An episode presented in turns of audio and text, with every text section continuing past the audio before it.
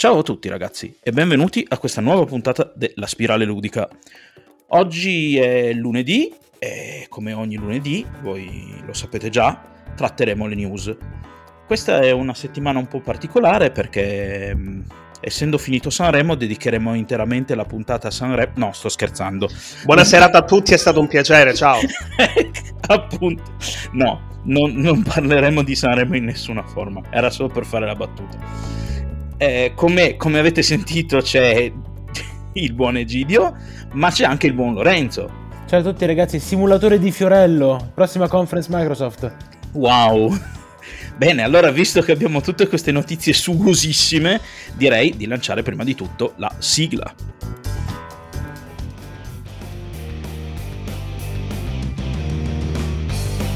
La spirale ludica.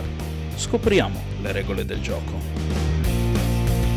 perché chi non gioca è vecchio dentro. Oh, eccoci. Allora, stupidaggini a parte. Questa settimana non sono tantissime le notizie, ma i miei occhi, guardando alle news scelte, vedono comunque spunti interessanti di discussione. Io direi che la notizia con cui cominciamo è forse forse poteva stare in fondo ai rumor, nel senso che comincio a dubitare di aver mai anche solo davvero letto qualcosa su Elden Ring. Secondo me Elden Ring non esiste, però a quanto pare forse esiste, forse sono io che comincio a sbagliarmi, perché eh, si vociferava che eh, dovesse esserci qualcosa di relativo visibile finalmente eh, di Elden Ring all'evento Xbox del 23 di marzo e invece Aaron Greenberg ha confermato che non vedremo assolutamente nulla di, di tutto ciò. Ora, eh, e io vorrei, prima di cominciare col valzer del, nostre, delle nostre discussioni, delle nostre opinioni in merito, vorrei puntare il, così un attimino l'attenzione sul fatto che di questo gioco si è parlato tantissimo, se ne parla di continuo e non si è ancora visto niente. Cioè, l'hype è già alle stelle per un qualcosa di cui non sappiamo assolutamente nulla. E lo dico con questo tono per sottolinearlo. Poi ragazzi, che, che, che pensate? Cosa, perché, insomma... Eh, ma sono parzialmente d'accordo, nel senso che eh, di Elden Ring eh, si sa molto poco, principalmente perché sta vivendo in realtà in una sorta di limbo, in una sorta di, di sonno intermittente. È stato annunciato nel 2019, poi nessuno lo ha più nominato fino al Game Awards del 2020, in cui ha vinto il premio di Most Anticipated Game, questa cosa che i giochi vincano premi prima di esistere alla dice lunga sul valore dei suddetti premi ma questo è un discorso a parte, eh, in cui è stato detto che sarebbe stato rivelato nei primi mesi del 2021. Ehm, recentemente Jason Schreier, che è un giornalista che opera principalmente nel, nel, campo videoludico, ha pubblicato un tweet in cui ammette in realtà di saperne quanto noi. Ma dice anche che il gioco ha, ha subito un rinvio interno e quindi secondo lui, secondo lui verrà mostrato a breve. Ora, eh, contemporaneamente in realtà è successo, è successa anche un'altra cosa. In questa settimana è stato liccato quello che sembra un gameplay trailer. Ed ecco qua, tutti subito ad inalberarsi. Eh, prima di dire come la penso al riguardo vorrei puntualizzare una cosa. Ehm, si tratta dello stato di un gioco che è chiaramente ancora sotto sviluppo, quindi smuovere mari e monti lamentandosi di animazioni, lamentandosi di texture, lamentandosi di tutto quello che si vede in quel video, risulta abbastanza sciocco, visto considerato che più o meno, alla, um, più o meno verso metà del video si vede una scritta a caratteri cubitali che dice questo video è per uso interno. Quindi è chiaro che non parliamo di un video che doveva essere destinato al grande pubblico tra l'altro, piccola parentesi, le riprese di quel video erano fin troppo pulite per trattarsi di un leak accidentale, però magari sono io che vedo complotti ovunque. Um, in linea di massima comunque penso che Jason, Jason Schreier ne sappia più di noi, o comunque ne sappia abbastanza per dire che secondo lui Elden Ring verrà mostrato a breve, quindi mi viene da dire aspettiamo e vediamo. Io spero che l'impianto mh, non si limiterà a quello tipico dei Souls-like, perché lo abbiamo anche detto altre volte in altre occasioni, l'impianto tipico dei Souls-like comincia a sapere un attimino di vecchio, di già visto, di pigro, ok? Nonostante quello che ho detto prima sul video, dico anche che in quello stesso video si vedono delle brevissime sequenze di combattimento, non so se ci avete fatto caso, che il mio cervello ha istintivamente ricondotto a quel tipo di impianto. Una cosa che invece non mi è successo con Sekiro a suo tempo. Ecco, questa cosa mi ha leggermente turbato, quindi spero che From ci dica qualcosa al riguardo in un prossimo futuro.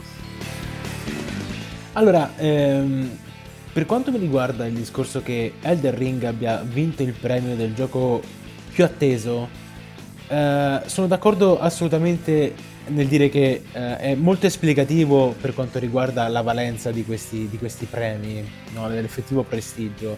Però comunque c'è da dire una cosa, i fan, i, i, fan veri e propri della, della saga di Dark Souls, di tutto ciò che è Souls-like, avete presente il, l'apocalisse uh, di Berserk, non so se avete visto Berserk, ecco i fan sono tutti quei demoni affamati e um, io li vedo come, come, questi, come questi demoni assetati di sangue che non appena spunta fuori qualcosa riguardo Elden Ring ci si aggrappano con le zanne e con le unghie. Da una parte posso anche capirli se sei fan, un, se sei fan particolarmente appassionato di una saga e, e considerato che stanno veramente non stanno dicendo niente a riguardo su questo gioco, posso, posso anche capire. Ora, io li ho visti i gameplay liccati, ok? Che sono, è una... Mm, se tu lo vai a cercare trovi la, li trovi uniti, però sono tipo 3-4 sezioni diverse. E da quello che, eh, come hai detto tu, eh, caro Egidio, effettivamente sembra avere un impianto molto alla Dark Souls più che alla Sekiro perché credo che questo qua sia un gioco pensato soprattutto per i fan di Dark Souls. Sekiro ha venduto, Sekiro ha avuto successo, tutto quello che vogliamo, ma il cuore rimane su Dark Souls. E nonostante, come hai detto tu, video per uso interno, gioco ancora in sviluppo, non si sa ancora niente, le animazioni nel video oggettivamente a livello di fatti erano effettivamente quelle di Dark Souls. Uguali, Ora, eh, noi quello che sappiamo è questo, il gioco sarà open world e il gioco avrà la storia eh, o comunque la lore con la, la, collaborazione di George Martin, che io continuo a non capire che cazzo c'entri George Martin, però vabbè, ok, forse, forse è una cosa mia, però eh, io in un gioco come Dark Souls, io l'intervento di, di uno scrittore come George Martin non, non capisco proprio che, che cosa c'entri, mi sembra proprio due mondi a parte forse era per portare un nome di successo, n- non lo so, non lo so. Però comunque vorrei lanciare un'ultima cosa prima di magari muoverci al prossimo argomento, che è più una cosa di fantasia. Cioè, Dark Souls di per sé eh, per me attinge molto a Zelda, oltre che ai Metroid e ai Castlevania. Il fatto di farlo open world questa volta, specialmente dopo che dopo l'uscita di, di, Zelda Breath of the Wild, mi va molto pensare a come potrebbe essere un Dark Souls in veste Breath of the Wild, che per me, per quanto mi riguarda, non so ragazzi, Breath of the Wild è uno dei migliori open world che siano stati fatti. E da che prima ero molto scettico all'idea di un Souls-like con la struttura open world, adesso, dopo aver giocato Zelda e averci pensato un pochino, devo dire che secondo me potrebbe funzionare molto bene. Però comunque su questo gioco c'è un silenzio pazzesco e trovo che sia una buona cosa. Trovo che il silenzio sia un'ottima cosa, che abbiano rilasciato poche cose apposta e soprattutto alla luce di quello che è successo dopo Cyberpunk. Parentesi, abbiamo nominato un'altra volta Cyberpunk, ragazzi, siete contenti? Grazie. Grande, Grazie. grande. Grazie. E a differenza di Cyberpunk, un po' di silenzio aiuta a stuzzicare la fantasia, aiuta a stuzzicare l'hype e soprattutto non fa sì che quando il gioco uscirà ci saranno aspettative deluse. Perché loro si stanno zitti e pensano semplicemente a lavorare al cazzo del gioco, come è giusto che sia. Passo la parola, scusate, per il lungo intervento. Io vorrei soltanto precisare una cosa. Io, voi due avete guardato il, il, firma, il filmato, il leak. Io tendenzialmente i leak non li guardo per una politica personale, proprio perché sono cose che, vabbè, in questo caso potrebbero tranquillamente essere state fatte uscire per stuzzicare un po' e per far ritornare un po' in auge il gioco, però di fatto si trattano sempre di eh, cose interne al, allo, allo sviluppatore che lasciano veramente un po' tanto il tempo che trovano. Noi potremmo vedere un leak adesso per un gioco che, di cui peraltro non sappiamo ancora niente, non hanno ancora fatto vedere neanche mezzo filmato di gameplay, a parte questo leak. Chissà cosa poi ci ritroviamo tra le mani, potrebbero essere tranquillamente fuorvianti. Quindi io onestamente come politica personale li evito un po', Sono, mi lasciano sempre un po', un po' così. Però devo dire di essere d'accordo con uh, il buon Lorenzo per quel che riguarda il lungo silenzio che ha avvolto questo, questo gioco, nel senso molto meglio stare zitti e poi far uscire un gioco che poi magari potrà non essere all'altezza, potrà essere all'altezza, non si sa, ma intanto comunque non si creano delle aspettative nei fan che poi magari vengono disattese. Non farò più esempi perché sono già stati fatti. E... Eh, quindi, oh, cioè, quello che mi lascia veramente però un po' interdetto, appunto, è che veramente è stato annunciato e poi per due anni non si è detto nulla magari c'è stato di mezzo il covid che semplicemente ha, ha, rallentato lo sviluppo, magari chi lo sa, però insomma due anni di silenzio sono, sono vivi. Certamente io credo però che ehm, il coinvolgimento di George Martin sia A da un lato chiaramente una mossa di marketing, perché quando è stato annunciato era, se non sbaglio era appena finito il, il, il Trono di Spade come serie tv, no? Correggetemi se sbaglio, era, era, nel 2019 se non mi ricordo male. Era sì, in prossimità della conclusione. Indicativamente eh. sì, alla fine di quell'aborto di ultima stagione. Ecco, quindi comunque il nome di Martin all'epoca eh, era, era, un forte richiamo, era, lo sarebbe stato comunque, ma in quel periodo era anche particolarmente in auge, quindi comunque secondo me dire abbiamo anche George Martin che ci scrive la storia era, è stata una bella, una mossa furba, ecco. E poi probabilmente... Ora, io... Mh, tu Lorenzo sei stato in Giappone, quindi sicuramente questa cosa la sai meglio di me, ma i giapponesi tendono a pensare un po' al Giappone come al centro del mondo. E quindi... Eh? Vabbè, eh, eh, un po' sì, un po' lo fanno tutti i paesi del mondo, cioè non, non mi verrebbe no. a dire che è una peculiarità del Giappone, però sì, co- come lo fanno tutti lo fanno anche i giapponesi però mh, abbiamo visto per moltissimo tempo nel, nel, mercato videoludico che i giochi venivano prodotti in Giappone, poi con molta estrema calma venivano importati e venivano pensati solo ed esclusivamente per un pubblico giapponese. Ora, secondo me eh, un po' di questa mentalità è rimasta, per cui il portare uno scrittore occidentale a scrivere la storia di un gioco che invece viene prodotto in Oriente, secondo me è anche un po' una mossa per portare eh, qualcosa di, di, fresco e di nuovo per quella che è l'idea giapponese, no? Perché inserire elementi occidentali è una cosa che comunque eh, è, è, un'influenza esterna per loro. Permettetemi un, attim- permettimi un attimino, se posso, scusa per entrare a gamba tesa, di dissentire un attimino, perché eh, ti darei ragione, ma c'è una personalità giapponese essenziale, fondamentale ed estre- estremamente influente, Kojima.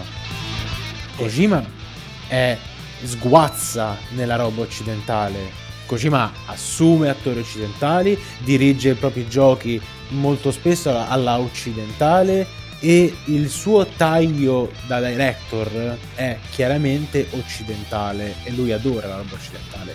Cioè, i, i, i, giapponesi magari possono essere molto timidi nell'ammettere quando si fanno ispirare dall'Occidente, ma le ispirazioni ci stanno, è veramente tanto. Ora, uh, mi verrebbe anche da pensare alla Square Enix, alla Square Enix che di per sé comunque, sebbene sia molto giapponese, magari nei tipi di giochi che fa, ma nel tipo di target della propria audience, l'Occidente fin dai tempi del, boh, mi verrebbe da dire, ai tempi del 10 in poi, forse dal 13 ancora di più. Cioè, l'Occidente è sempre stato comunque uno dei vari obiettivi, uno dei vari target di mercato. Quindi eh, il fatto che la From Software eh, abbia deciso di rivolgersi in maniera un po' più aperta al mercato occidentale non è cosa nuova, perlomeno nel mercato, nel mercato giapponese, però comunque eh, si vede, cioè è, è, una cosa che ha lasciato un certo impatto, come hai detto giustamente tu. Comunque, scusa per, per l'intervento, però sentivo che parlare di Kojima in termini di Giappone che si orienta e si indirizza all'Occidente fosse importante perché non è l'unico caso. No, per carità, hai fatto benissimo. Io effettivamente non riesco nemmeno a darti torto devo solo aggiungere come argomentazione forse il fatto che tu hai parlato di Kojima, Kojima è uno, non è, non è, è vero che non è più una novità, ma è altrettanto vero che secondo me non è così usuale. Rimane comunque un elemento un po' esotico per quel che mi riguarda pensare allo sviluppo di un, di un gioco giapponese con delle collaborazioni eh, occidentali. Ecco, hai detto Kojima, ma Kojima abbiamo ne abbiamo già parlato in lungo e in largo, è un soggetto è proprio un soggetto, ecco, nel senso è uno che fa le cose a modo suo, pensa con la sua testa e se ne sbatte di tutto e di tutti e sia lode a Kojima, è per questo lungi da me criticarlo. Comunque, eh, io eh, mi fa, faccio un po' di fatica a passare alla prossima notizia, vi dirò, perché siamo secondo me di fronte mh, mm, ha, un, una potenziale un potenziale polverone di, di, niente, ma un potenziale polverone, per cui romperò gli indugi e lo dirò lo stesso. Io non so se lo sapevate, ehm, è uscita, ne avevo forse anche parlato qui nelle news, un, una mod per la versione PC di Horizon Zero Dawn che permetteva di giocare Aloy così come mamma l'ha fatta completamente ignuda. La miliardesima nude mod in un videogioco PC. Beh, la novità no, non sta da nessuna parte. Il fatto è che eh, a quanto pare eh, il creatore ha detto che i moderatori del, del Nexus, che è un sito che, dove si possono pubblicare e di conseguenza anche scaricare mod per vari giochi, eh, comunque il creatore ha detto che uno dei moderatori di questo sito gli ha detto eh, che Sony gli ha mandato uno, uno strike, diciamo così, per usare un gergo che si usa molto spesso su YouTube. Ora,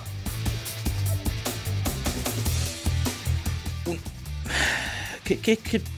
No, non saprei neanche da dove cominciare a prendere l'argomento, perché ci sono così talmente tante cose che secondo me sono sono sbagliate. Allora, come ho già detto, per come la vedo io, le nude mod tanto oramai cioè, sono un, un, una realtà su PC. Arriva un gioco su PC e se ci sono dei personaggi femminili importanti ci sarà una mod che li priva dei vestiti. Io, ragazzi, no, non me lo sto inventando. Lo so, cioè, anche voi lo sapete molto bene, non, no, non c'è neanche bisogno di andarle a cercare a momenti. Ma eh, basta pensare a, non lo so, in tem- tempi recenti uh, Resident Evil, eh. oppure alle centinaia di migliaia di mod porno per Skyrim, oppure uh, c'è, c'è, l'imbarazzo della scelta, ecco, il, il mondo del, delle mod su, su internet è, è grande e molto vario. Ora, che Sony si metta a mandare un, un, un avvertimento comunque in qualche modo ufficiale, scusate, per, per, una nude mod, dai, cioè, di, di che cosa stiamo parlando? È una reazione abbastanza curiosa quella di Sony, sarò sincero. Eh, a parte che quando hai citato Aloy esattamente come mamma l'ha fatta, io me la sono immaginata tutta poligonale e pixellosa, per ovvie ragioni. Mm. Comunque, guarda, io voglio sembrare, voglio rischiare di sembrare il simp della situazione. In linea di massima, io adoro le mod, le adoro. Le nude mods non mi piacciono. Eh, non è per qualcosa, le trovo sessiste, ma non è per qualcosa, è solo che i personaggi femminili sono sempre i bersagli preferiti dalle nude mods, sempre. Se ci fosse un, equil- un, equilibrio anche con i personaggi maschili non la penserei così, però purtroppo questa parità non esiste ed è un dato di fatto. Provate a mettere una mod su The Witcher 3 in cui Geralt abbandona Rutilia e gira tutta la mappa facendo l'elicottero, in quel caso mi starebbe pure bene. Cioè, la scaricherei penso, penso ci siano, penso ci siano. Io scaricherò The Witcher di nuovo soltanto per installarla, sappiatelo. Detto questo, stronzate a parte, non di meno stiamo parlando sempre di una mod, ok? E secondo me le andrebbe, le andrebbe riservato lo stesso trattamento di tutte le altre mod, rientrando quindi nei contenuti creati dalla community e valutando il lato positivo di una mod, cioè l'occasione di aggiungere longevità ad un videogioco, ok? E mi sembra molto strano che a Sony questa cosa non sia passata nemmeno per l'anticamera del cervello. Nonostante la natura della mod, che è fondamentalmente quella di, di dice, di fomentare il tunnel carpale nel, nei videogiocatori uomini e anche donne, dipende dalle tendenze.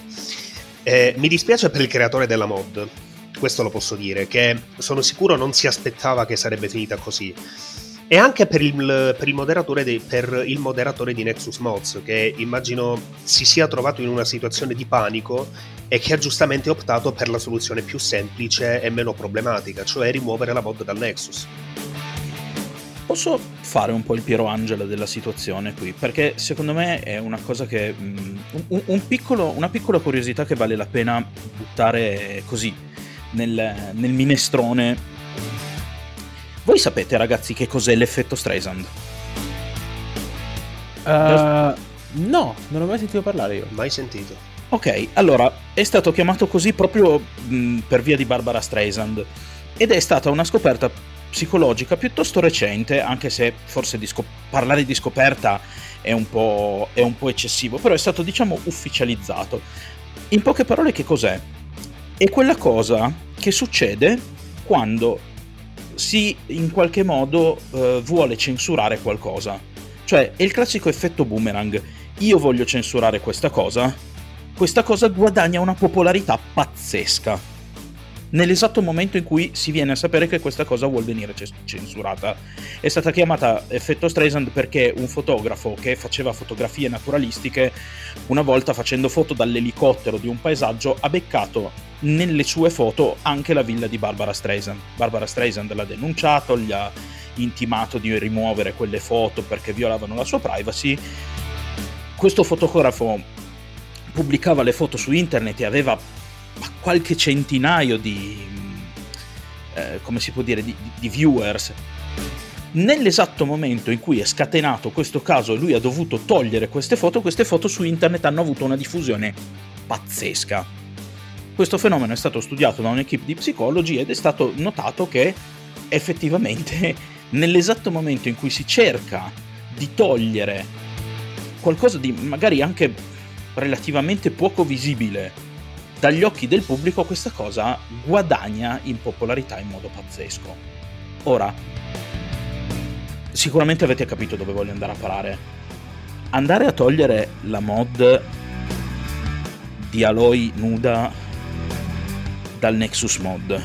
Secondo voi, che effetto avrà alla luce di questo? Ma io te lo posso già dire che effetto ha. È stata già ripubblicata sotto un altro nome. Anzi, ne sono state pubblicate tipo altre 2-3. Ecco, insomma, qual è il discorso. Se tu vai a cercare la mod, nello specifico la mod che è stata cancellata perché è una nello specifico, la pagina non esiste più cioè ti, il, Nexus, il, Nexus, ti dà la pagina di errore dicendo che questo, questo elemento è stato rimosso. Però se tu cerchi a Aloy Nude Mod ne escono tipo altri due o tre, per dire, ok?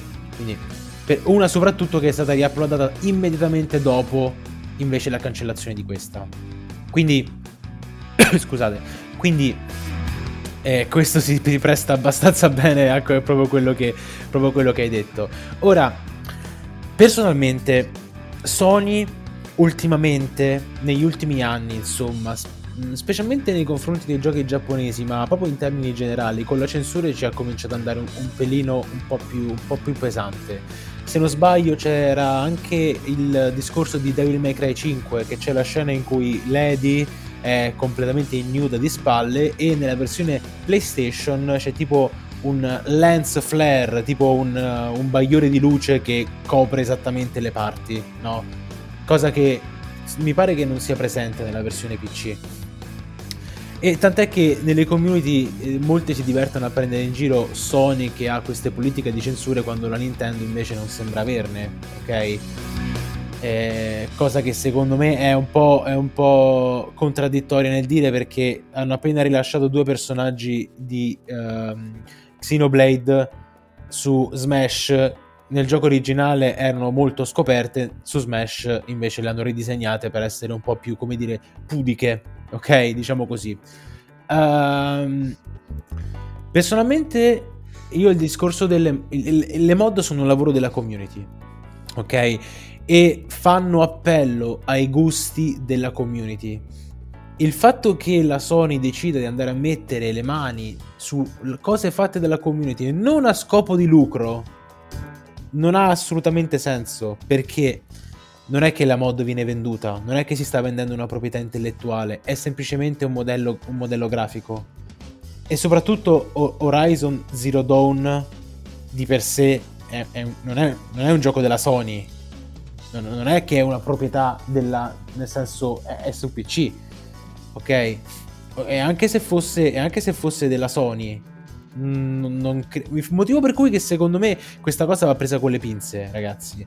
Perché è tutto quanto un, è tutto quanto un, un vociferare, voci di corridoio che sembra che sia stata la Sony a chiedere la rimozione di questo, di questo contenuto. Poi bisognerà vedere se è effettivamente vero. Mi sembra un po' strano, ma non mi sembra neanche poi in realtà così improbabile, considerata la politica recente di Sony. Quindi il fatto che comunque la Sony possa decidere di andare a mettere le mani su prodotti creati da fan, su, su contenuti creati da fan e che non violano in nessun modo il, il, il, potenziale economico e remunerativo di un determinato prodotto come, come Horizon Zero Dawn, anzi, considerato che il, la community è piena, è piena, di segaioli, insomma, può anche essere un beneficio. Eh, è un, è un, po' contraddittorio, come lo è sempre la censura in generale. Poi sono d'accordo con quello che dice Gidio, cioè a me per quanto riguarda le mod nu- di nudo, le mod porno, che dir si voglia, io non me le metterei mai in un gioco perché, perché non, non, non gioco per fare quello, sostanzialmente. Eh, gioco un videogioco è perché voglio vivere quell'esperienza del videogioco.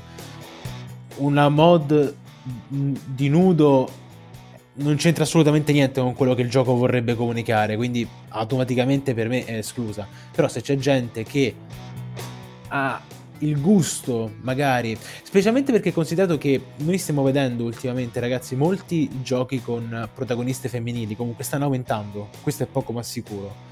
Il fatto di prendere queste protagoniste femminili che comunque sono in una posizione appunto di, prota- di essere protagoniste e comunque in una posizione senza dubbio più di potere rispetto a quanto magari potevano avere prima, in quanto l'immagine della donna nel videogioco ultimamente sta cambiando. Magari è sicuramente una cosa che da chi fa parte dell'altra parte della, della barriera, che magari la pensa in maniera opposta, potrebbe pensare che eh, potrebbe vederla molto male questa cosa come un'oggettificazione di un personaggio femminile che invece dovrebbe comunicare l'opposto, dovrebbe, dovrebbe comunicare determinazione, emancipazione, potere alle donne, eccetera, eccetera. Quindi eh, diciamo che, come hai detto giustamente tu all'inizio, Ferruccio, è un polverone di niente. Ok? Tra l'altro, se voi andate a cercare questa notizia, non la trovate. Ok? Nessun, nessuna testata giornalistica ha, ha, ha scritto un articolo a riguardo è una notizia che ho trovato io su 4chan e che sono andato a verificare io personalmente ed effettivamente è... I screenshot ci sono delle comunicazioni ricevute dal modder, la pagina è stata effettivamente cancellata e questa nuova mod è effettivamente uh, ricomparsa. Quindi ragazzi, solo da noi sulla spirale ludica abbiamo la nostra prima esclusiva, non siete contenti? Wow, Epic impara. Eh, che bel modo per cominciare, mi dispiace eh. ragazzi. Ma io vorrei soltanto dire una cosa, ecco, ne, anch'io non ho mai usato le, le, le, nude mod perché non è che me ne freghi di vedere personaggi nudi, però lo sapete già che tanto noi possiamo ripetere quanto vogliamo che non le installiamo, ma tanto non ci crederà mai nessuno, no? Perché poi funziona così. Vabbè, questi sono vero. e poi, vabbè, Nintendo, mh, tu hai citato Nintendo, Nintendo ha sempre avuto un approccio straordinariamente orientato al videogioco per famiglie. Quindi che loro nei loro giochi vadano a coprire, a fare cose del genere, tutto sommato non fa neanche tutta sta notizia perché ne, ne ha sempre fatto un po' la loro bandiera di essere una compagnia family friendly. Cioè, alla fine la cosa più erotica che abbiamo pubblicata da Nintendo che cos'è? Mm, Peach in tenuta da tennis per Mario Tennis cioè...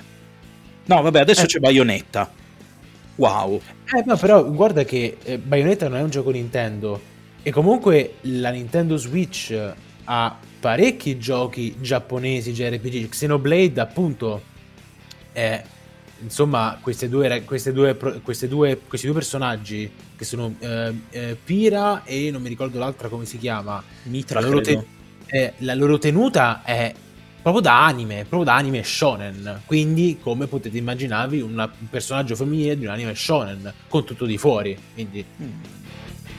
Ma passiamo alla prossima notizia. Vuoi fare gli onori di casa tu, Lore? Eh sì, certamente, ragazzi. Passiamo a parlare di qualcosa di un pelino più concreto, ecco, più basato nella realtà e che può essere confermato, il Parlamento federale tedesco ha emesso una decisione molto molto importante questo qua riguarda le loot box a quanto pare eh, da adesso in poi tutti i giochi online che eh, o, o, giochi online o giochi mobile comunque che abbiano le loot box al loro interno non potranno essere giocati da eh, minori, da minorenni, ossia da persone con età inferiore ai 18 anni. Ok? Questa per me è una cosa, è un avvenimento molto importante perché il fenomeno delle loot box è stato troppo a lungo senza regolamentazione. C'è stato in passato in altri paesi in Europa, se non sbaglio nei Paesi Bassi, dovrebbe essere nei Paesi Bassi, un qualcosa al riguardo ma eh, di per sé le loot box come sistema, come modello di business è sempre stata una cosa che ho trovato anche molto pericolosa perché spesso e volentieri comunque sono presenti nei giochi mobile o comunque nei giochi AAA o nei giochi diffusissimi anche tra i più piccoli. E poiché, e poiché eh, il sistema delle loot box potrebbe essere considerato come un, un, veramente alla stregua di un gioco d'azzardo Potrebbe essere, se per quanto mi riguarda, è giusta che eh, questa decisione che è stata presa è stata giusta perché, perché per i minori un modello di questo tipo effettivamente potrebbe essere nocivo e potrebbe provocare danni, soprattutto alla, alla, carta di credito di mamma e papà. Quante volte abbiamo sentito della notizia del bambino che si è impossessato della carta di credito di mamma e papà e ha cominciato a comprare questo e quell'altro mondo. Ma anche senza tirare in ballo la carta di credito di mamma e papà, effettivamente cominciare a insegnare fin dall'età che è quella adolescenziale, che è un'età importantissima, il fatto che uh, per avere un'esperienza migliore devi spendere soldi per come se stessi continuamente giocando una slot machine, per quanto mi riguarda non è t- assolutamente positiva, soprattutto nell'ambito di un videogioco. Anche, per, anche prendendo FIFA 21 o f- tutti i vari FIFA che ci sono stati recentemente, ok? Che c'è questa modalità con cui tu ti fai la tua squadra e la squadra che ti fai dipende dalle carte che ti escono, ok? Non lo so, eh, molti direbbero, eh vabbè, ma allora, allora le carte di Magic o le carte di Pokémon o le carte di Yu-Gi-Oh! essenzialmente fanno la stessa cosa. E non è neanche qui, non è, io non ci vedo tutti i torti, perché effettivamente le bustine che tu ti compri, tu non sai che cosa c'è dentro, potresti, in ogni caso trovi comunque sicuramente almeno una carta rara e basta, poi le altre c'è da vedere. E poi la tua esperienza da collezionismo o da gioco competitivo che dir si voglia delle carte di Magic, in ogni caso eh, dipende da quello che tu trovi nei pacchetti. Poi per carità c'è anche un discorso però di mercato a parte, con cui tu ti puoi comprare le carte singolarmente perché ci sono i mercati, ci sono i mercati tra giocatori, no? Però comunque uh, c'è, c'è, c'è, un motivo preciso per cui questo, questa, um, come dire, uh, questa decisione è stata presa in merito ai giochi con le loot box, è perché sono sicuramente un fenomeno molto molto più grande e anche molto più pericoloso rispetto a quello che può essere un gioco di Magic. Voi che cosa ne pensate? Ma io devo dire che non solo mi trovo d'accordo con la tedeschia, ma firmerei anche una petizione per convincere lo stesso Parlamento tedesco ad abolire completamente le lootbox. Tanto si sa, quando si parla dell'Europa la Germania sa sempre essere molto persuasiva, occhiolino, occhiolino, gomito, gomito. Ehm, sicuramente tra l'altro butteremo giù metà degli introiti di Ubisoft e di molte altre software house AAA, magari la smettono di puntare su un sistema di business che tenta di farti acquistare un videogioco a rate. Comunque sia, eh, da questo punto di vista probabilmente le, i giochi di carte hanno il culo molto più parato.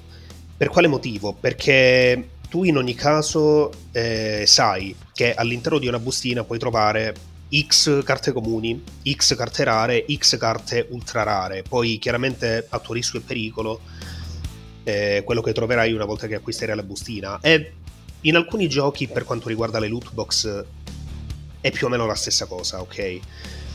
Non di meno, una vera e propria regolamentazione per quanto riguarda questo discorso, io penso che sia necessario, come dicevi tu prima, non solo in Germania, ma anche in tutta Europa e anche in tutto il mondo.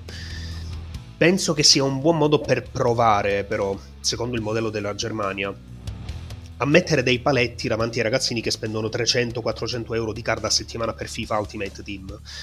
E per quale motivo dico provare? Lo dico perché il sistema di acquisto delle loot box e degli acquisti in app in generale ti permette comunque di falsare la tua età il ragazzino di 13 anni ha comunque la possibilità tecnica di spacciarsi per un diciottenne. D'altro canto, però, è anche vero che nessun, nessun ragazzino di 13 anni ha accesso ad una carta di credito, ok? Tutt'al più è papà che tira fuori la carta per permetterti gli acquisti in app, quindi credo che il prossimo step dovrebbe piuttosto essere una campagna di sensibilizzazione per far realizzare a tutti quei genitori che spendono 300-400 euro di lootbox, di skin, chi più ne ha più ne metta, che come dicono in Germania sono delle teste di cazzo.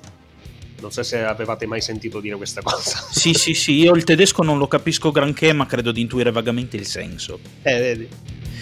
Ma allora, io vorrei fare più, più che delle, delle correzioni su quanto avete già detto, perché mi trovate comunque fondamentalmente molto d'accordo vorrei fare alcuni piccoli appunti.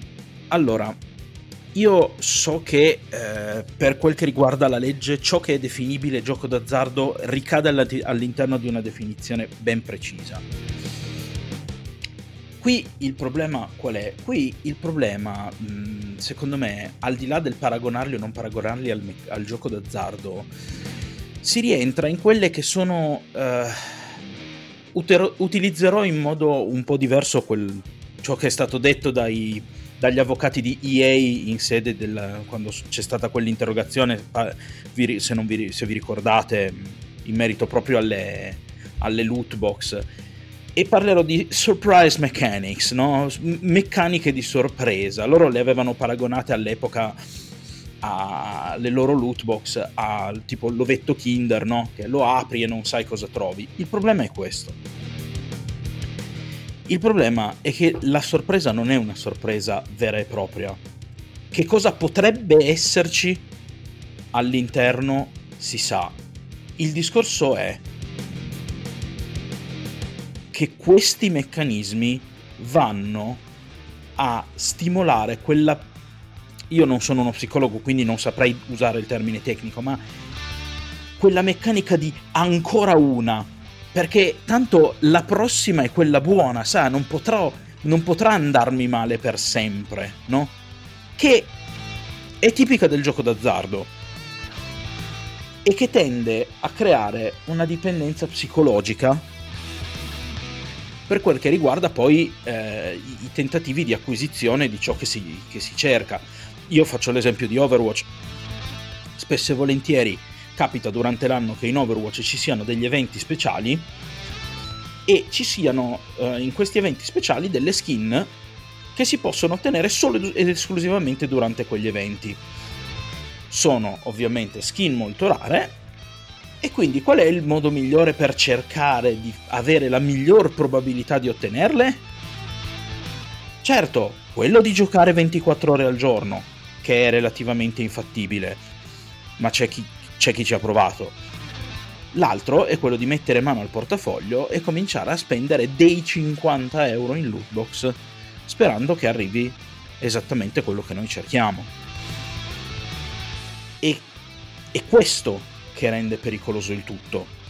Cioè, io volevo solo evitare di dare per scontato di dare per scontata questa meccanica, ecco, che noi ne parliamo e siamo fondamentalmente contro questa cosa perché è un principio psicologico che le varie eh, major conoscono molto bene e che sfruttano contro di noi e soprattutto contro dei ragazzini che sono molto più vulnerabili di quello che potrebbe essere un maggiorenne per andare a ottenere del, del guadagno diluendo, tra virgolette, le, le, possibilità di ottenere dei contenuti attorno ai quali invece si, si, crea cerca, si, crea di cercare, direi di no, forse è meglio che si cerchi di creare un, un, un'attesa, una desiderabilità.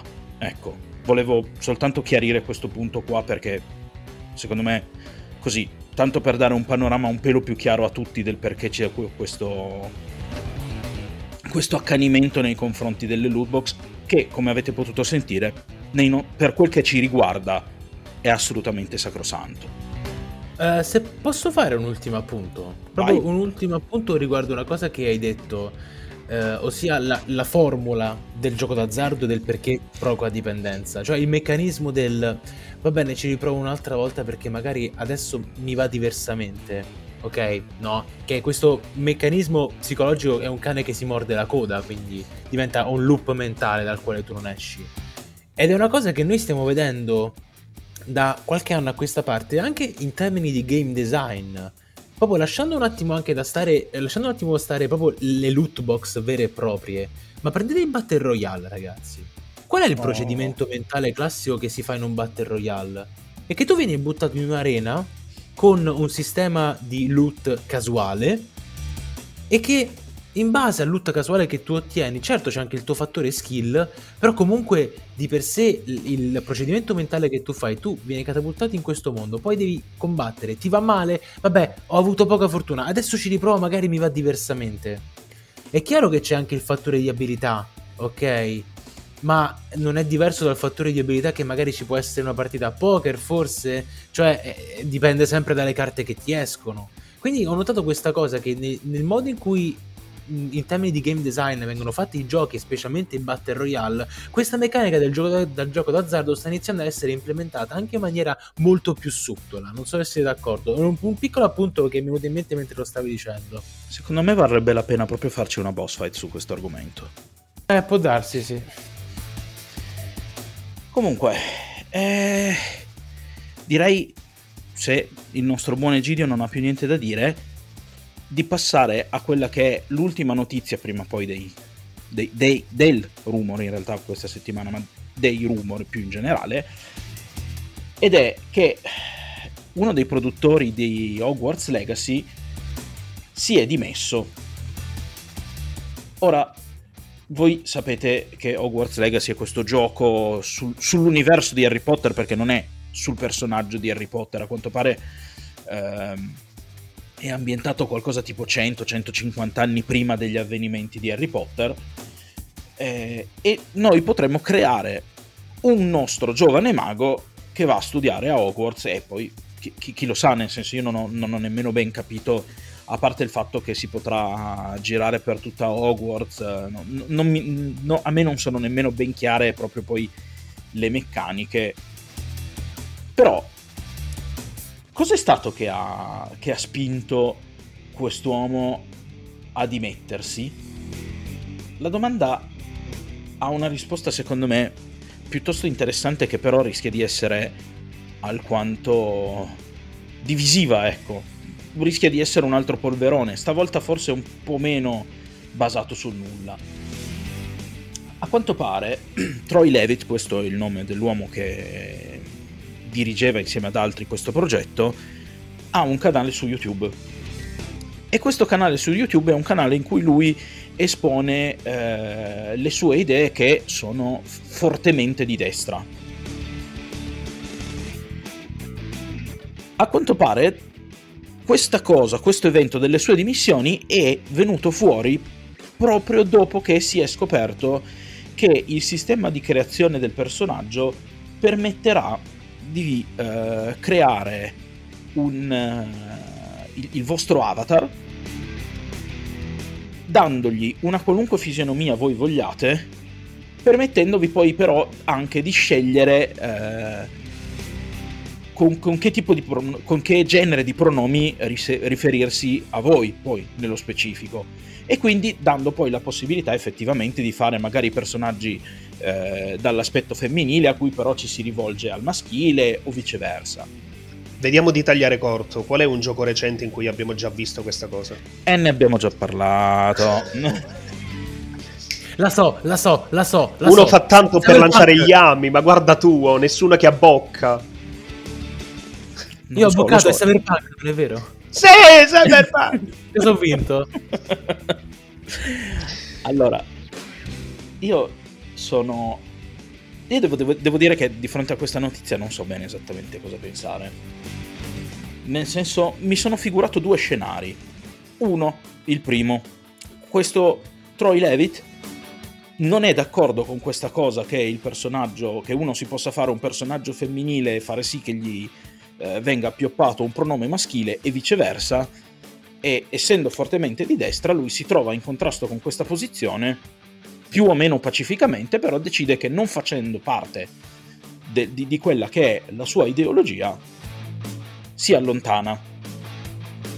La seconda, invece, è che in qualche modo, dopo che è uscita fuori questa cosa, essendo in aperto in, letteralmente proprio in palese contrasto con le idee che lui esprime sul suo account di YouTube, Warner Bros. abbia, come dire, in qualche modo suggerito il fatto che forse lui e il, e il progetto non fossero compatibili. Ora lui a quanto pare si è prodigato per dire che è rimasto in ottimi rapporti sia con lo studio Avalanche, che è quello che sta creando il gioco, sia con, uh, con Warner Bros. Uh, Interactive. Però, insomma, non lo so. Sono sempre quelle cose che si dicono per dire no, no, ma va tutto benissimo, non c'è da preoccuparsi, è, stata, è stato tutto consensuale, va tutto bene. Perché se no poi si creano delle polemiche, dei polveroni gigantoscopici intorno a queste questioni. Però io onestamente un po' il dubbio ce l'ho. Voi che ne pensate ragazzi? Ma mh, mm, guarda, io penso che per il momento tutto quello che, che, che abbiamo davanti non è altro che un, uh, un enorme, diciamo, conglomerato di, di speculazioni. Eh, perché effettivamente lui stesso ha, ha detto all'interno del suo, t- del suo tweet che mh, mm, avrebbe condiviso ulteriori informazioni nei prossimi giorni. Quindi il vero motivo che c'è dietro in realtà non lo possiamo sapere, lo possiamo semplicemente immaginare. E nella mia testa in realtà ha preso forma quello che ho deciso di, batti- di battezzare effetto James Gunn. Non so se vi ricordate quello che successe con uh, James Gunn a seguito dell'acquisizione di Marvel da parte di Disney. È successo che, diciamo, sono uscite fuori delle, delle cose del passato di James Gunn, diciamo delle, eh, de- delle sue idee, del, un, un, po' del suo proverbiale black humor, perché poi alla fine è anche uscito fuori per i non addetti ai lavori che si trattasse di, di, di un suo proverbiale black humor, che al boss finale di, di, Disney non è andato a genio e quindi alla fine James Gunn è stato mandato via. Certo, prima di rendersi conto che poi avevano fatto una stronzata, tant'è che dopo lo hanno riassunto per poter lavorare su tutti gli altri prodotti dove c'erano di mezzo i Guardiani della Galassia, però, eh, ecco, questo giusto per fare un parallelismo, mh, mm, nella mia testa ha preso, ha preso forma questa cosa qui e spero vivamente che non sia così. Spero che non sia così perché io do un attimino per scontato che anche all'interno di questo grande ambiente, laddove le cose a livello superficiale possono sembrare semplici, ma andando a dare un'occhiata a quello che c'è dietro, in realtà non sono così semplici, soprattutto quando si parla della produzione di un videogioco, della produzione di un prodotto in generale. Ehm, spero che non sia così perché significherebbe affibbiare, ehm, diciamo, ragionare per pregiudizi. E non dovrebbe essere così. Io dovrei valutare un uh, producer sulla base della qualità del contributo che dà limitatamente ad un prodotto. Mm, non lo posso valutare sulla base della sua, della sua posizione sociopolitica, no? Uh, allora, ragazzi, se, se, posso un attimino, vorrei un attimino fare il punto della situazione da un punto di vista cronologico, ok? Perché ci sono diversi avvenimenti anche non direttamente correlati a, um, a questo gioco che secondo me meritano di essere presi in considerazione, ok? Ora, eh, prendiamo eh, Harry Potter, ok? Fenomeno gigantesco, la Rowling ci ha fatto una quantità di soldi veramente imbarazzante, uh, il suo franchise ha prodotto film, ha prodotto videogiochi, ha prodotto merchandising a manetta, cioè questo mondo e quell'altro. Okay? È passata dall'essere una qualunque a essere una delle persone più ricche del pianeta, quindi insomma... Esatto. Esattamente, ok? Ora, Uh, la Rowling di per sé è uh, sempre stata dichiaratamente, o comunque ha cominciato ad essere da un po' di tempo a questa parte, dichiaratamente femminista. Ok? Tuttavia, uh, il femminismo della Rowling si distingue da quello che è invece il femminismo più, diciamo, mainstream, specialmente in America ai giorni d'oggi, perché la Rowling viene considerata una TERF, cioè una femminista radicale, ok? E a differenza de, de, dell'altra, on, dell'altra insomma, ondata di femminismo, ecco, eh, eh, da quello che ho capito, lei ritiene che i, um, i diritti, le difficoltà delle donne a livello biologico siano diverse da quelle là che può essere di una donna trans, ok? Quindi sostanzialmente tu, il suo femminismo andrebbe a escludere da, da, questa, eh, da questa retorica, se vogliamo, proprio le persone trans anzi a volte andando magari contro, ok, proprio eh, la, la, la transessualità. Ora, questa posizione della Rowling che si è resa sempre, sempre più uh, conosciuta in, in, in, giro su internet, ovviamente ha iniziato a remarle contro e eh, fino a quando non eh, ha avuto un grandissimo, ma veramente un, un grandissimo contraccolpo da queste, sue, da queste sue visioni, perché essendo, essendo appunto considerata discriminatoria nei confronti delle persone trans. Ok? Ora, una volta successo questo, è chiaro che, come, come, fanno tutti quanti i bravi americani, no? nel momento in cui tu giu- giudichi un'opera, devi per forza giudicare anche il background di, di, chi quell'opera l'ha fatta. E quindi all'improvviso Harry Potter è diventato un'opera transfobica. Ok? Cioè, nel momento in cui la Rowling ha espresso i suoi pensieri sul suo tipo di femminismo radicale, automaticamente Harry Potter è diventato un'opera letteraria transfobica, ragazzi. Il collegamento per me non fa un po' strano, cioè è proprio lineare, no? Voi non trovate?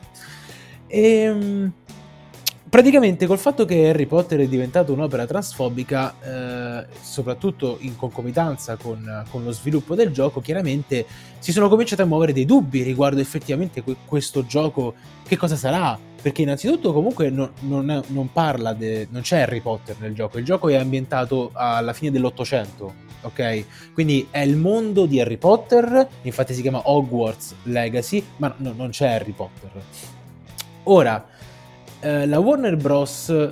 Uh, nel momento in cui uh, non si è espressa al riguardo per quanto riguarda perlomeno il, il, gioco ha detto comunque noi siamo la Warner Bros lo studio e noi non è che ricon- noi non riconosciamo noi, non abbiamo niente a che fare con le dichiarazioni della Rowling in termini comunque di femminismo e o il discorso su, sui trans di conseguenza uh, diciamo che il, hanno cercato di mantenere il gioco comunque al di fuori di questa, di questa shitstorm mediatica.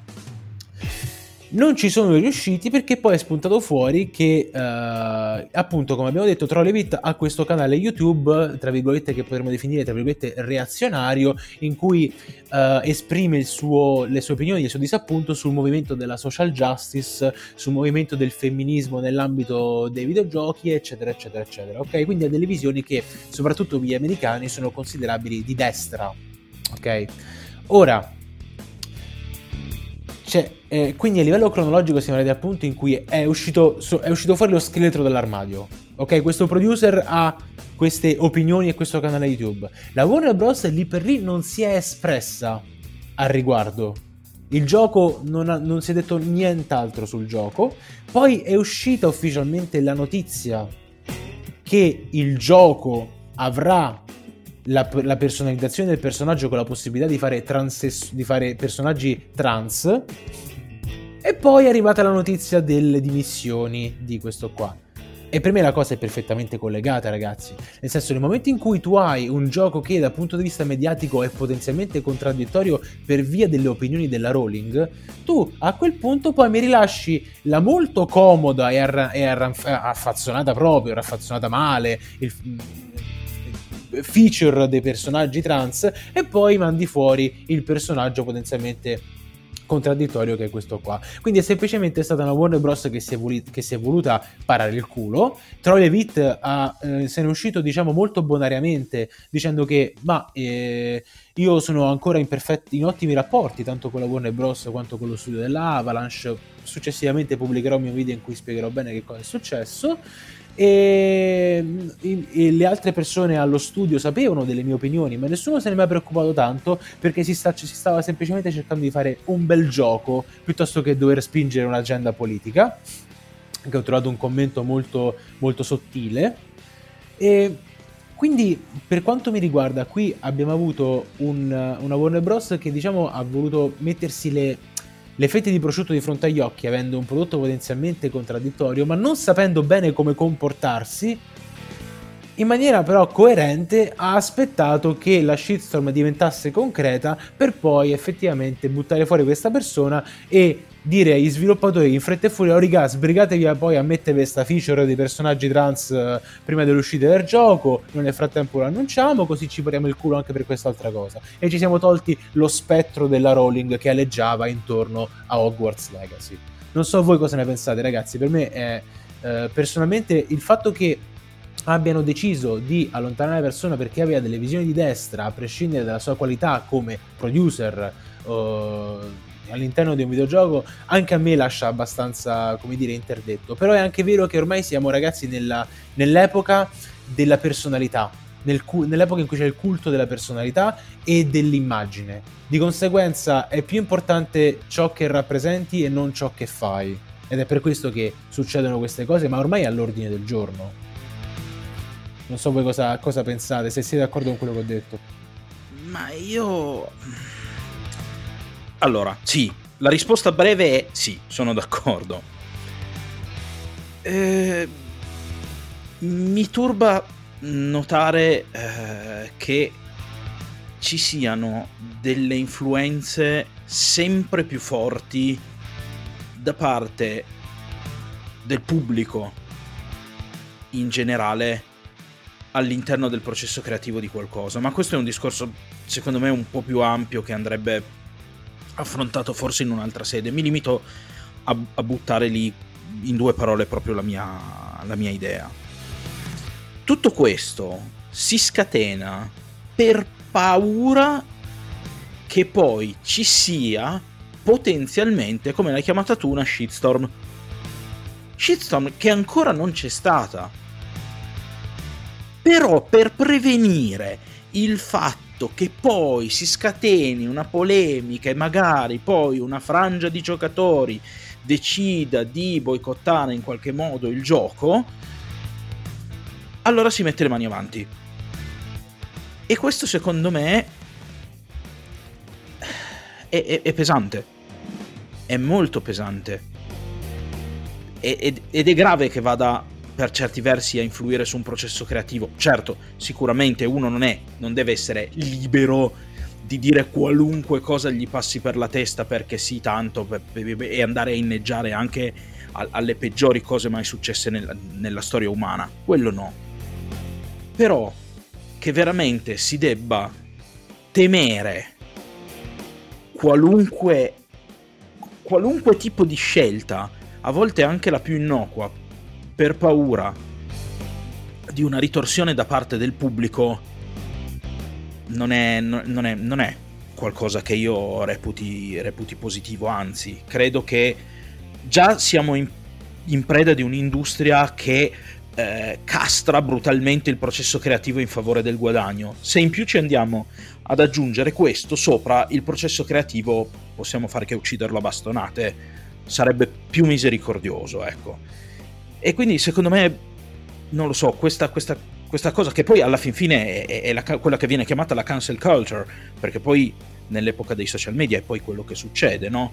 Qualcosa non mi piace, si scatena questo effetto, questa ondata di, di, di, di furia da parte del pubblico e ciao, grazie mille, arrivederci, quella cosa lì viene soppressa e, e, e, e nascosta e quant'altro.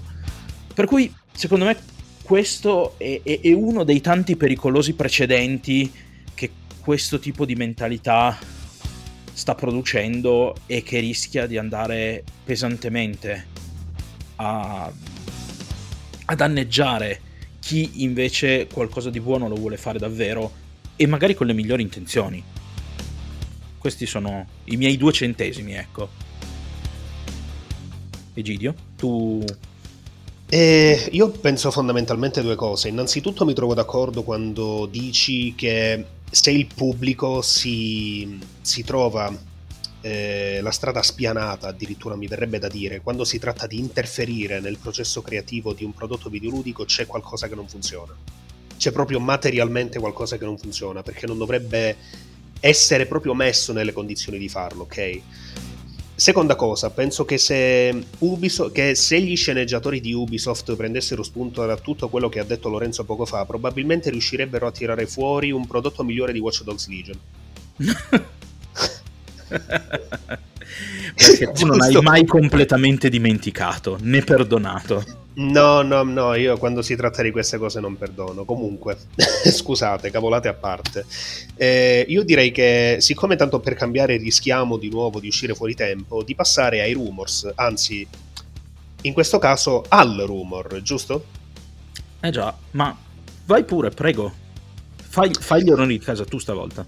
Faccio gli onori di casa dicendo che secondo, secondo un leaker, un tale Crazy Leaks on a Train, eh, oltre ad alcune esclusive di Sony che stanno per arrivare su PC, noi lo sappiamo, ne abbiamo parlato anche la settimana scorsa, Sony sta continuando a, ad ingrandire questa, lin, eh, questa, lista di titoli eh, che vuole di fatto portare su PC, ma oltre a queste esclusive che presto appunto vedremo su PC, eh, afferma anche che Microsoft starebbe lavorando ad una console portatile. Ehm, beh, Diciamo che all'interno della, lista, all'interno della lista di Sony compaiono sicuramente tanti titoli che vorremmo, che vorremmo vedere su PC. Molti di noi stanno aspettando da tempo un Bloodborne, però tanti altri stanno aspettando un God of War, un Uncharted, perché no? Per quanto riguarda invece questa, questa, questa, questa supposta, no, supposta non nel senso che pensate voi, ma questa supposta eh, Xbox portatile è probabil- probabilmente la prima volta che ne leggiamo, è la prima volta che ne sentiamo parlare. E sinceramente io non so che cosa pensare, nel senso che eh, va un attimino a controbilanciare il rumor di cui parlavamo qualche tempo fa eh, riguardante Sony. Riguardante Sony che vedendo lo sfacello di vendite che ha fatto Switch eh, allora ad un tratto le era, venuta, eh, venuta la mezza idea di, di, di riprovare con, con, una console portatile, non, nonostante l'abominio a livello di marketing che è, stato, che è stata la PS Vita. Ma in realtà non di meno, anche in quel caso si trattava di un rumor. E, ehm, sinceramente però nel caso di Microsoft non lo so, sono molto molto combattuto perché comunque ricordiamo sempre che per quanto riguarda un'ipotetica console portatile Microsoft avrebbe dalla sua il Game Pass.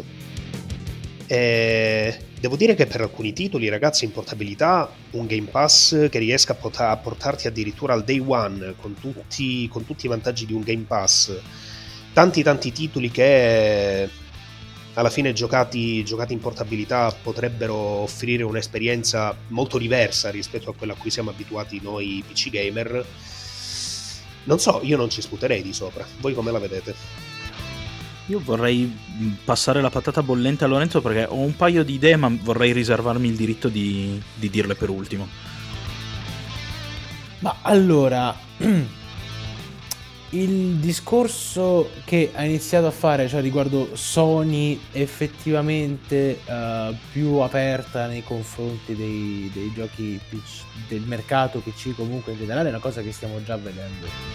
Ora, questo leaker nello specifico, Crazy Leaks Train, è uno che insomma aveva anticipato alcune cose che sono effettivamente successe, eh, cioè come Kingdom Hearts per esempio, ok? Ora,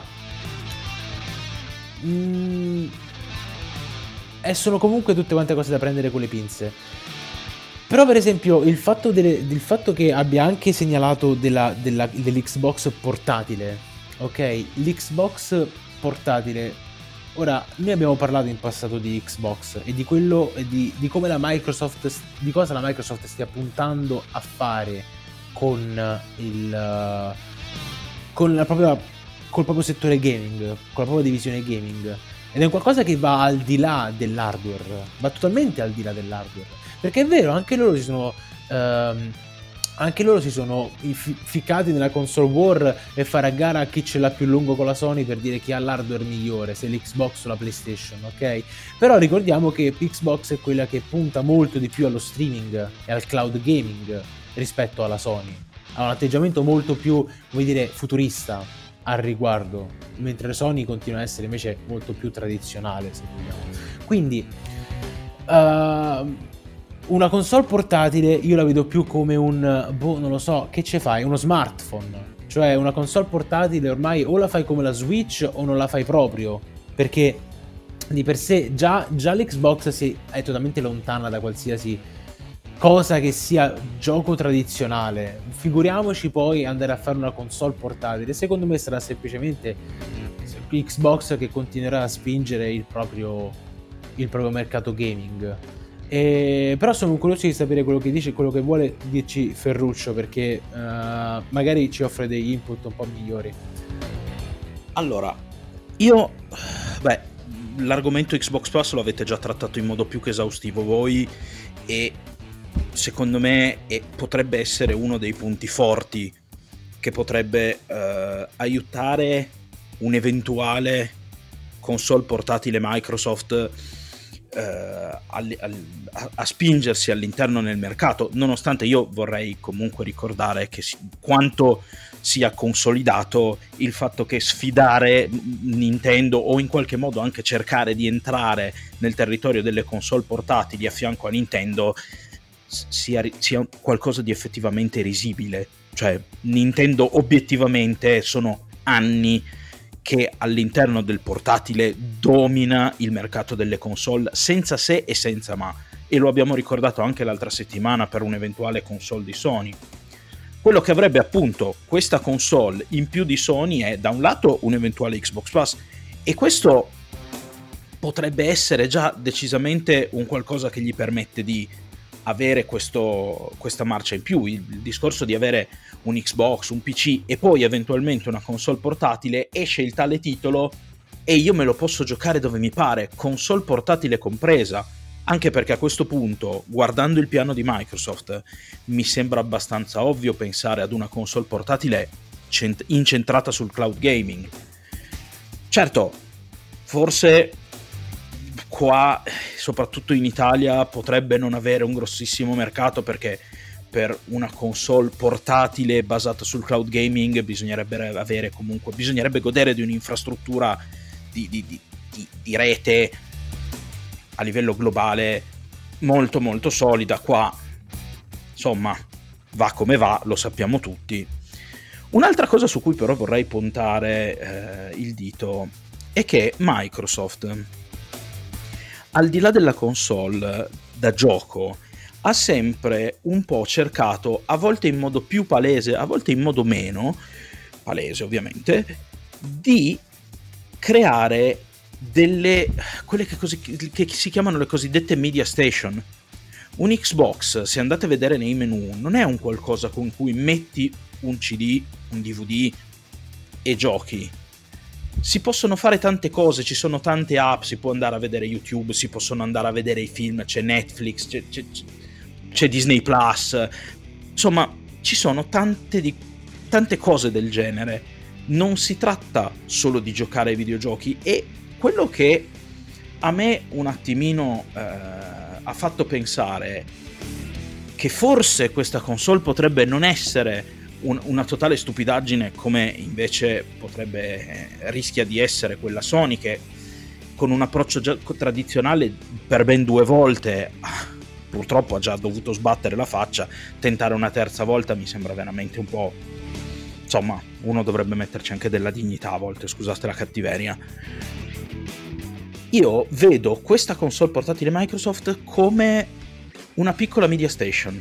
È questo che mi fa pensare che forse, forse se dovesse essere vero questo progetto, perché bisogna sempre poi mettere questa come, come condizione, se dovesse essere vero questo progetto ci potremmo trovare in mano con uh, un qualcosa che va un pelo oltre una console. Potremmo, potrar, potremmo trovarci in mano con qualcosa con cui A.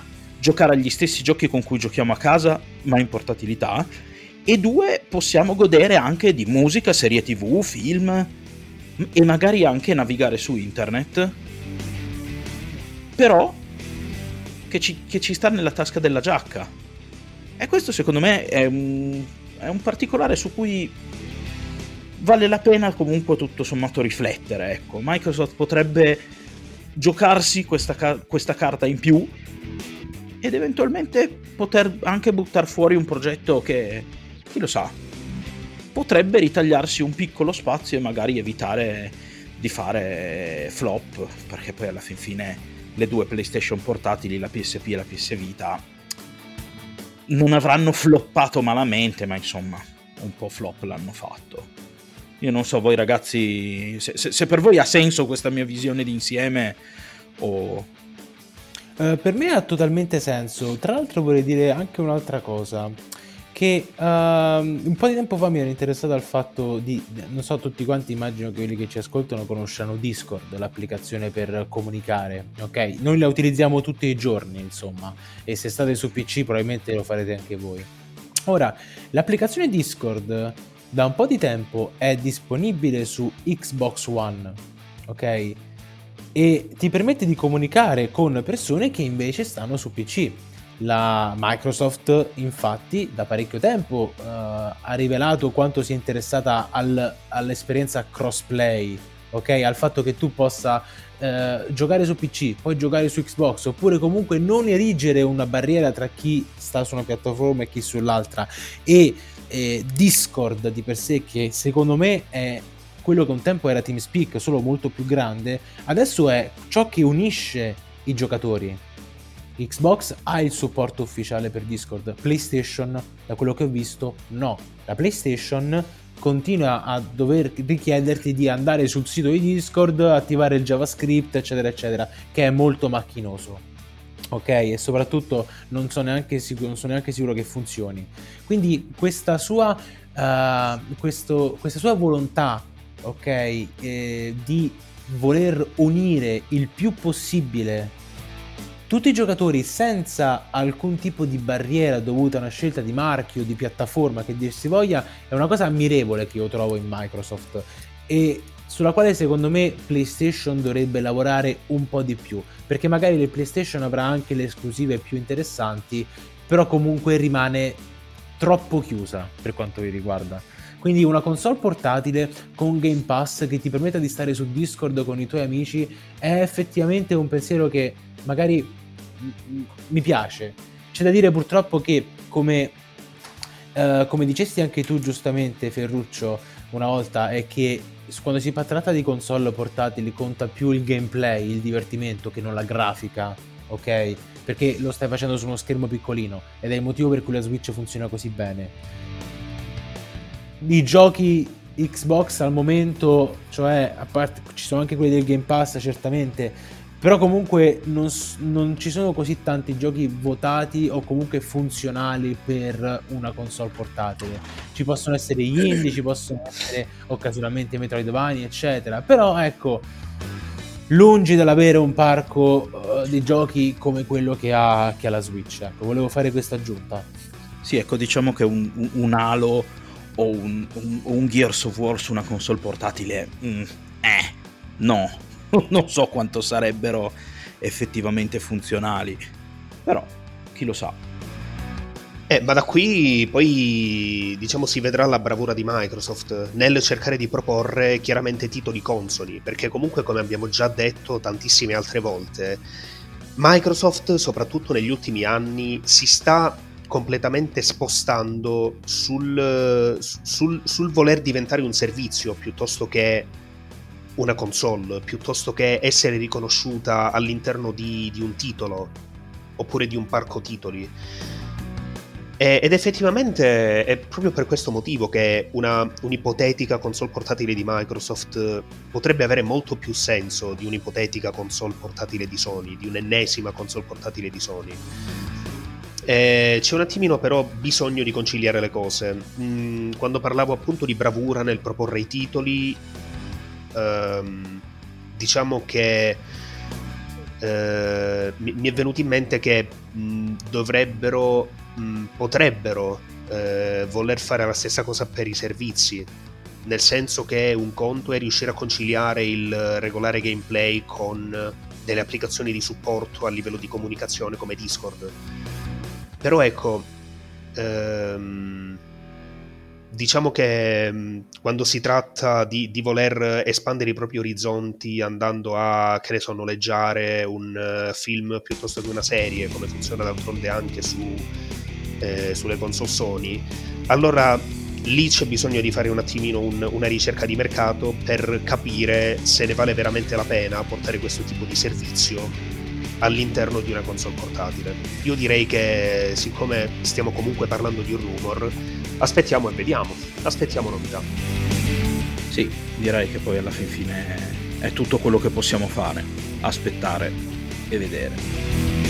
Bene, direi che per le news del lunedì è tutto. Come al solito io vi lascio con le solite raccomandazioni di seguirci sul nostro canale Telegram di cui vi lascio il link in descrizione, di, se non lo state già facendo, seguirci su Spotify cliccando sul cuoricino là in alto, di seguire il buon Lorenzo su Twitch che fa streaming, di cui vi lascio il link sotto in descrizione. Se non lo fate siete delle brutte persone, ricordatelo. E quindi vi lascio con i saluti dei miei due compagni di viaggio, che non, che non vi salutano, sono delle brutte persone. No, io stavo pensando, stavo pensando che è lunedì, come fai ad augurare buon lunedì? È impossibile. Eh, in effetti questo è vero. Possiamo allora... sperare che quando, quando, voi ci ascoltiate il vostro lunedì sia praticamente ormai già finito. Eh. Quindi tutto sommato direi che possiamo augurarvi un più generico buona settimana, il lunedì è lunedì. Eh, buona settimana, sì, buona settimana ci sta.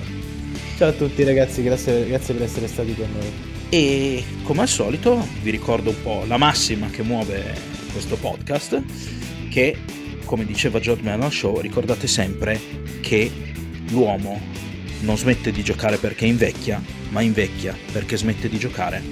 Alla prossima puntata.